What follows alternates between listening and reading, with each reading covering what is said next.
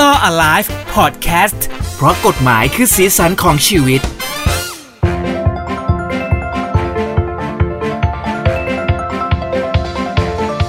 เจอกันอีกครั้งแล้วนะครับ กับครูดีพอดแคสต์ Law Alive เพราะกฎหมายคือสีสันของชีวิตนะครับ ผมเจพัสวัฒน์พัฒนเกียรตินะครับ สวัสดีครับพี่เจครับ ผมทนายชาติชาติพรบารมีครับเจอกันคุณผู้ฟังอีกแล้วนะครับกับเรื่องของกฎหมายรอบตัวที่เราจะมาพูดคุยกัน วันนี้ ไม่รอช้าเลยเพใช่ราะว่าจะเป็นเรื่องที่เกิดขึ้นกับคุณทนายรอบมีตัวคนจริงนำเรื่องนี้มาปรึกษาๆเป็นเรื่องรอบตัวแบบใกล้ตัวใช่เลยครับ ก็คือเรื่องเพื่อนของเราคนหนึ่งนั่นเองก็คือเป็นเพื่อนทั้งทนายชาติด้วยแล้วก็เพื่อนของพี่เจด้วยเลยเนี่ยนะฮะครับผมเรารู้จักเขาดีนะฮะแต่ว่าเราก็ไม่สามารถบอกชื่อเขาได้ เพราะว่าเดี๋ยวหลาย ๆ ท่านติดตามเขาได้ง่ายเลยแหละ ถ้าบอกอะอืนะครับมอืมอืมก็เหตุการณ์มันเป็นยังไงบ้างครับ อ่าต้องเล่าให้ฟังว่า มีวันหนึ่งเพื่อนคนเนี้ย ก็ติดต่อมาว่า ตอนนี้ขอใช้คำว่า กูรวยมาก พร้อมจะซื้อบ้านแล้วนะครับเออกูรวยมากเลย พร้อมจะซื้อบ้านแล้ว ก็ไปชอบบ้านในเอ่อโครงการที่หนึ่ง ซึ่งเป็นบ้านมือสองครับเอ่อการขายเนี่ยก็คือเจ้าของบ้านขายโดยตรง ไม่มีการตั้งเอเจนต์แต่ว่าตัวนิติบุคคลเป็นผู้ประสานงานให้ ครับผม เพื่อนผมเนี่ย ก็ไปดูบ้าน เจราจาต่อรอง จนได้ราคาที่ชอบใจแล้วครับก็มีการทำสัญญาจะซื้อจะขายกัน อะครับตรงเนี้ยเป็นความรู้พี่เจรู้ไหมว่าทำไมต้องจะซื้อจะขาย เออ ไม่รู้ครับ ไม่รู้ใช่ไหมจริงๆเออทำทำไมไม่ทำสัญญาซื้อขายไปเลยเออพี่เจเองก็เคยซื้อคอนโดอย่างเงี้ย เออ แต่ว่าจจำได้เลยว่าสัญญาที่ได้เป็นสัญญาจะซื้อจะขาย ใช่ คืออย่างนี้ ตามกฎหมายอะครับ การทำสัญญาซื้อขายที่ดินหรือบ้านที่เป็นอสังหาริมทรัพย์เนี่ยต้องทำและจดทะเบียนถึงจะผูกพันมีผลสมบูรณ์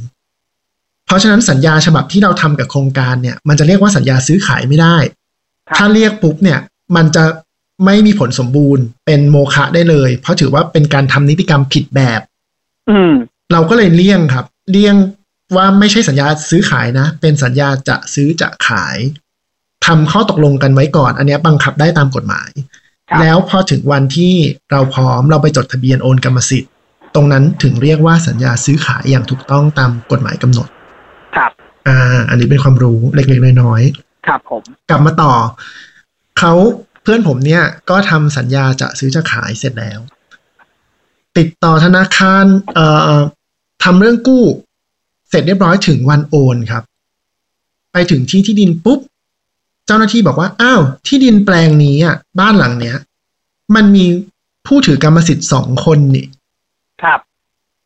ก็เกิดความช็อกขึ้นทันทีแบบอ้าวผมดีลกับผู้ขายที่เป็นผู้ชายคนนี้คนเดียวมาตลอด ไม่เคยรู้อ่าเรื่องนี้เลย ว่ามีสองคน ใช่เจ้าหน้าที่บอกว่ามีอีกคนนึงเป็นเอ่อเครือญาติของผู้ชายคนนี้คราวนี้ครับถามว่าแล้วมันจะจดทะเบียนได้ยังไงอะ ผู้ชายคนนี้เขาก็บอกว่า เขามีหนังสือมอบอำนาจจากญาติของเขามา อืมเอออ้าวแล้วจริงๆแล้วหนังสือมอบอำนาจนี่มันสามารถใช้กันได้เหรอครับในในการจะซื้อจะขายทำธุรกรรมขนาดนี้ ในทางที่ดินเนะครับเขาก็จะมีหนังสือมอบอำนาจเวอร์ชั่นของเขาเลย เราทำได้เลยนะจริงครับๆผู้ที่ถือกรรมสิทธิ์เนี่ยจะซื้อจะขายอะไรก็แล้ว แต่เรามอบให้คนอื่นไปทำได้ เหมือนเวลาเอ่อเราจ้างเอเจนต์ซื้อหรือขายบ้านเนี่ยครับครับ จริง ๆ เรามอบให้เอเจนต์ไปจดทะเบียนแทนเราได้เลย โดยที่เราไม่ต้องไปที่ที่ดินแม้แต่วันเดียวเลย ก็ทำได้ แต่ว่าเจ้าหน้าที่เขาจะมีวิธีการพิสูจน์ไงอย่างเช่น อันเนี้ยลายเซ็นของญาติอะต้องตรงกันกับสารระบบที่อยู่ในเอ่อแฟ้มเดิมเอ่อของของที่ดินแปลงนี้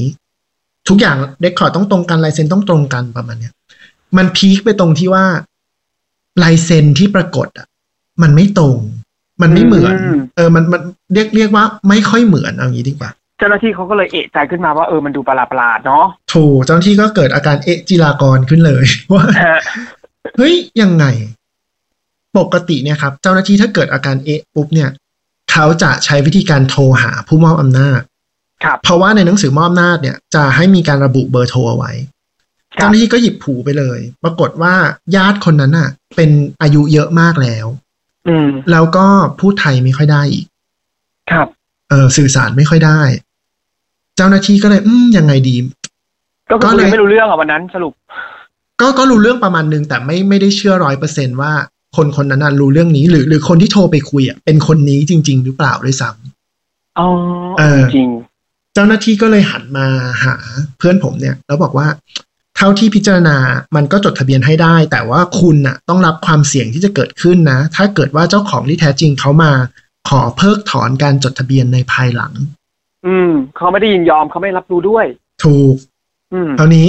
ผมก็ได้รับสายเลยครับ จากเพื่อนคนนี้ว่า เฮ้ย ชาติ มันจะเกิดขึ้นอะไรขึ้นกับกูอะ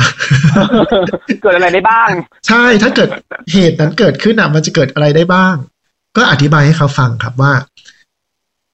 เอ่อที่ดินอันเนี้ย บ้านหลังเนี้ย มันถือกรรมสิทธิ์ร่วมแบบที่ไม่มีการแบ่งสัดส่วนเอาไว้อืมคือคือแค่เขียนว่าเอ่อ นายเอกับนางบีถือกรรมสิทธิ์ร่วม อันเนี้ยครับเขาจะต้องให้แชร์ครึ่งครึ่งๆก็คือคนละอืมห้าสิบห้าสิบแต่ถ้าอืมเกิดมันมีเขียนเอาไว้นะ เช่น คนนี้เอ่อขีดเส้นเอาไว้เลยว่าฝั่งนี้ประมาณสามสิบเปอร์เซ็นอีกคนหนึ่งเจ็ดสิบมันก็ต้องแบ่งตามนั้นอืมครับ กรณีเนี้ย สมมุติว่าเพื่อนผมซื้อไป จากจากเจ้าของที่คุยกันมาตลอดนี่ไม่มีปัญหาอยู่แล้ว ถือว่าสมบูรณ์เลย แต่ครับฝั่งของญาติคนนั้นน่ะถ้าเกิดในอนาคตเขามาบอกว่าเขาไม่รู้เรื่องนี้เลยขอเพิกถอน ไอ้กรรมสิทธิ์ครึ่งหนึ่งที่เหลือมันยังเป็นของเขาอยู่นะอืมเออแล้วจะทำยังไงกันบ้านมันก็ตัดไม่ได้ถูกไหมที่ดินจะมาตัดใช่ยังไงเออใช่ เราก็ต้องหาทางเอาเงินน่ะไปใช้ให้กับเขา ในมูลค่านะขนาดนั้นด้วยนะที่เขาเรียกร้องมา ใช่ แล้วก็ก็แปลว่าเราซื้อบ้านแพงขึ้นอีกครึ่งหนึ่งถูกไหมอืมพอแล้ซื้วอมาครึ่งเดียวตอนนี้ แล้วเราก็แล้วเราก็มีหน้าที่ในการไปฟ้องเพื่อจะไล่เบี้ยเอากับคนที่ขายเราอะว่า เหมือนเหมือนหลอกลวงเอ่ออมอืมด้วยนิติกรรมอันนี้ขึ้นมา ซึ่งถามครับว่าการที่จะไปฟ้องเอาในตอนนู้นมันโอกาสจะได้เงินมันมีแค่ไหน ก็ไม่มีใครรู้ อืมใช่เพไหมราะฉะนั้นแนะนำคุณเพื่อนไปว่ายังไงบ้างครับ ก็ให้เขาแนะนำไปแบบนี้ครับ ก็ให้เขาไปคิดเองว่าเขายอมรับความเสี่ยงไหม แต่เนื่องจากว่ามันผ่านกระบวนการมาทั้งหมดแล้วเขาคิดว่า เออมันมันไม่น่าเป็นอะไรมาก เขาก็จดทะเบียนไป นะอืมทุกวันนี้ก็ย้ายเขาไปอยู่ในบ้านหลังนี้แล้วเรียบร้อยอย่างมีความสุขอ่าแต่ว่าหลังจากนั้นอะก็มีการแนะนำเพิ่มเติมว่า ให้ไปขอให้ผู้ขายเนี่ย ออกหนังสืออีกฉบับหนึ่งครับแล้วก็ให้ญาติเขาเนี่ยเซ็นมาด้วย ว่าอืมรับทราบเอ่อนิติกรรมอันนี้ แล้วก็ยืนยันว่าถ้าไม่มีปัญหาอะไรในอนาคตนะครับ ถ้ามีเนี่ยก็ผู้ขายที่เป็นคนแรกผู้ชายคนเนี้ยต้องรับผิดชอบนะครับ ก็ท้ายที่สุดมันก็ค้างอยู่ที่นี่แล้วผมก็ ไหว้พระสวดมนต์ว่าเพื่อนผมก็คงไม่มีปัญหาอะไร ญาติคนนั้นก็ก็คงเป็นคนที่เซ็นจริง ๆ หรือว่ารู้เรื่องนี้จริง ๆ นะคครับรับเออ แต่คราวเนี้ยก็เลยอยากแนะนำคุณผู้ชมนั่นแหละเอ้ยขอโทษคุณผู้ฟังแล้วผมครับเหมือนผมเหมือนจัดรายการทีวีเยอะนะพี่เจพูดแต่คุณผู้ชมตลอดพูดกับกล้องหนึ่งอยู่เอออยากแนะนำแหละว่า จริง ๆ แล้วเวลาเราทำสัญญาลักษณะนี้ ในฐานะครับที่เป็นผู้ซื้ออะครับ เราสามารถตรวจสอบได้ ว่า เงื่อนไขหรือรายละเอียดของที่ดินนั้นๆ คอนโดนั้นๆอะ มันตรงตามที่ผู้ขายเขาแจ้งเราไหม ครับ เออสมมุติว่าจะไปซื้อใช่ไหมแล้วผู้ขายเขาอาจจะมีการปริ้นโฉนดมาให้เราดูสำเนาโฉนด เราอย่าเพิ่งไปเชื่อนะครับ ว่ามันเป็นแบบนั้นจริงอืๆมันอาจจะไม่ใช่ตัวอัปเดตก็ได้ ถูกไหมครับ เออโฉนดเนี่ย หน้าแรกมันก็จะระบุด้วยว่า ที่ดินเนี้ยโฉนดเลขที่เท่าไหร่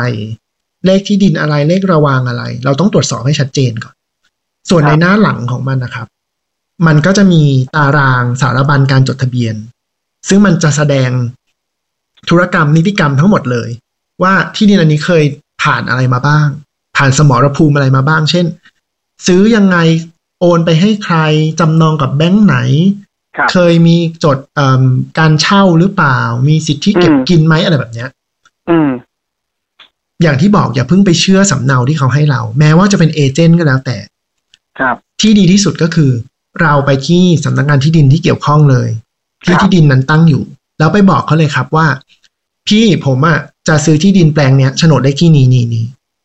อยากจะขอคัดสำเนาโฉนดดูหน่อย อืมเพราะว่าอืมสำเนาโฉนดที่เราคัดที่ที่ดินอะ มันต้องเป็นเอ่ออันตัวที่อัอัปปเดเดตตใช่ แล้วเอาอันนั้นนะครับ มาดูอืม หรือว่าถ้าเราไปเองไม่ได้เราจะอาจอาจจะให้ตัวเจ้าของก็ได้บอกว่า โอเค ผมสนใจนะ แต่คุณต้องไปคัดสำเนาโฉนด แล้วให้เจ้าหน้าที่ประทับรับรองสำเนาถูกต้องมา ลงวันที่มาเลย อย่างเงี้ย อย่างเงี้ยได้นะครับอืมแล้วก็มาดูว่าเอ่อมันถูกต้องแท้จริงไหม คืออย่างกรณีเนี้ย เราไม่ทราบในช่วงต้นว่า เพื่อนเราอะไม่รู้เลยว่ามันมีเจ้าของกรรมสิทธิ์สองคนครับคือไม่รู้ด้วยซ้ำว่าเพื่อนไม่เคยเห็นโฉนด อ่า เขาไม่ได้อืมปรึกษาประเด็นนี้เนาะครับ ถ้าเกิดว่ารู้เนี่ยเราจะแนะนำแบบนี้แหละ แล้วเขาก็จะได้เอ่อรู้ตั้งแต่ต้นเตรียมตัวตั้งแต่ต้นนะครับ ถ้าเกิดเขาทำแบบนี้ปัญหาแบบนี้จะไม่เกิดขึ้นเลย แล้วก็จะไม่มีความกังวลใจในการอยู่อาศัยบ้านหลังเนี้ยต่อไปในอนาคตถูกไหมอืมอืมนะฮะเพราะว่าเหมือนพยายามนึกถึงความเสี่ยงหรือข้อมูลใดที่มันถูกต้องที่สุดก่อน ที่จะตัดสินใจ เพราะว่าพอไปถึงตรงนู้นแล้วมันก็เหมือนหน้างานแล้วเนอะนี่เชื่อว่าเพื่อนคนนั้นก็คงแบบใจเขาไปแล้วอะเพราะเขาตัดสินไปแล้วด้วยอะ แล้วก็ในมุมกู้หนึ่งกู้แบงก์กู้อะไรไปหมเอดแล้วอเนี่ยฮะทุกอย่างมันทำผ่านกใช่ระบวนการโปรเซสอันยากลำบากของการมีบ้านไปแล้วอะถูกมันถูก็กอาจต้องจะเลยยากในการกลับลำนิดหนึ่งนะฮะแล้วก็เอิ่มเสริมนิดนึงครับว่า เวลาไปขอตัวสำเนาโฉนดตัวเนี้ยเราเคยเจอนะ แม้แต่ทนายเองก็เคยเจอว่า เจ้าหน้าที่ไม่ยอมคัดให้ เพราะบอกว่าอืมคุณไม่มีส่วนเกี่ยวข้องอะไรกับที่ดินแปลงนี้เออใช่แต่จริง ๆ ไม่ได้ จริง ๆ ต้องบอกไป ท่านไปเลย ท่านเจ้าหน้าที่ไปเลยว่าเอิ่มโฉนดที่ดินเนี่ยมันเป็นเอกสารมหาชนอืมแต่ว่าใครจะไปขอตรวจดูก็ได้ แล้วจริง ๆ แล้วอืมเราอะ ก็มีความสนใจจะซื้อที่ดินแปลงนี้ เราถึงมาขอดู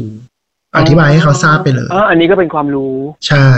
นะครับครับ เพื่อว่าโอเคเอิ่มผู้ผู้ฟังอะ ก็ถ้าจะซื้ออะไรก็ปฏิบัติตามแบบนี้นะครับ เพื่อจะได้อะไรความที่ปลมัอนดภัยชัวร์สุดถูเนาะกต้องนะฮะมันต้องรู้ไว้เพราะจริงๆนี่ก็ไม่รู้นะ เออ นี่ก็เป็นความรู้ใหม่ ๆ เลยที่ได้ติดตามจากคุณทนายด้วยนะครับ ก็หวังว่าจะมีประโยชน์กับคุณผู้ฟังนะครับสำหรับใน EP นี้นะฮะเอาล่ะก็ใช่ ขอบคุณมากๆนะครับสำหรับคุณทนายนะครับ ที่หยิบเอาเรื่อง ใกล้ตัวของตัวเองเนี่ยมาเล่าให้ฟังในรายการเลยนะครับ เป็นประโยชน์มาก ๆ จริงนะฮะแล้วก็ขอขอบคุณเพื่อนท่านนั้นด้วย ถ้าฟังอยู่ก็อาจจะขนลุกขนลุกนิดหน่อยว่าเอาเรื่องเขามาเล่านะครับ เออแต่ว่าถ้าเกิดว่ามีอะไรอัปเดตเดี๋ยวคงได้มาอัปเดตกันทีหลัง แต่หวังว่าจะไม่มี แต่หวังว่าจะไม่มีถูกต้องถูกต้องครับผมอะวันนี้หมดเวลาแล้วกับฟูดี้พอดแคสต์นะครับรออะไรเพราะกฎหมายคือสิ่งของชีวิตนะครับเจอกับทนายชาติแล้วก็เจได้ใหม่นะครับใน EP หน้านะครับ สวัสดีครับ เจอกันครับครับ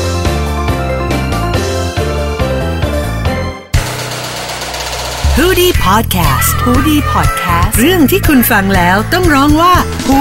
ดี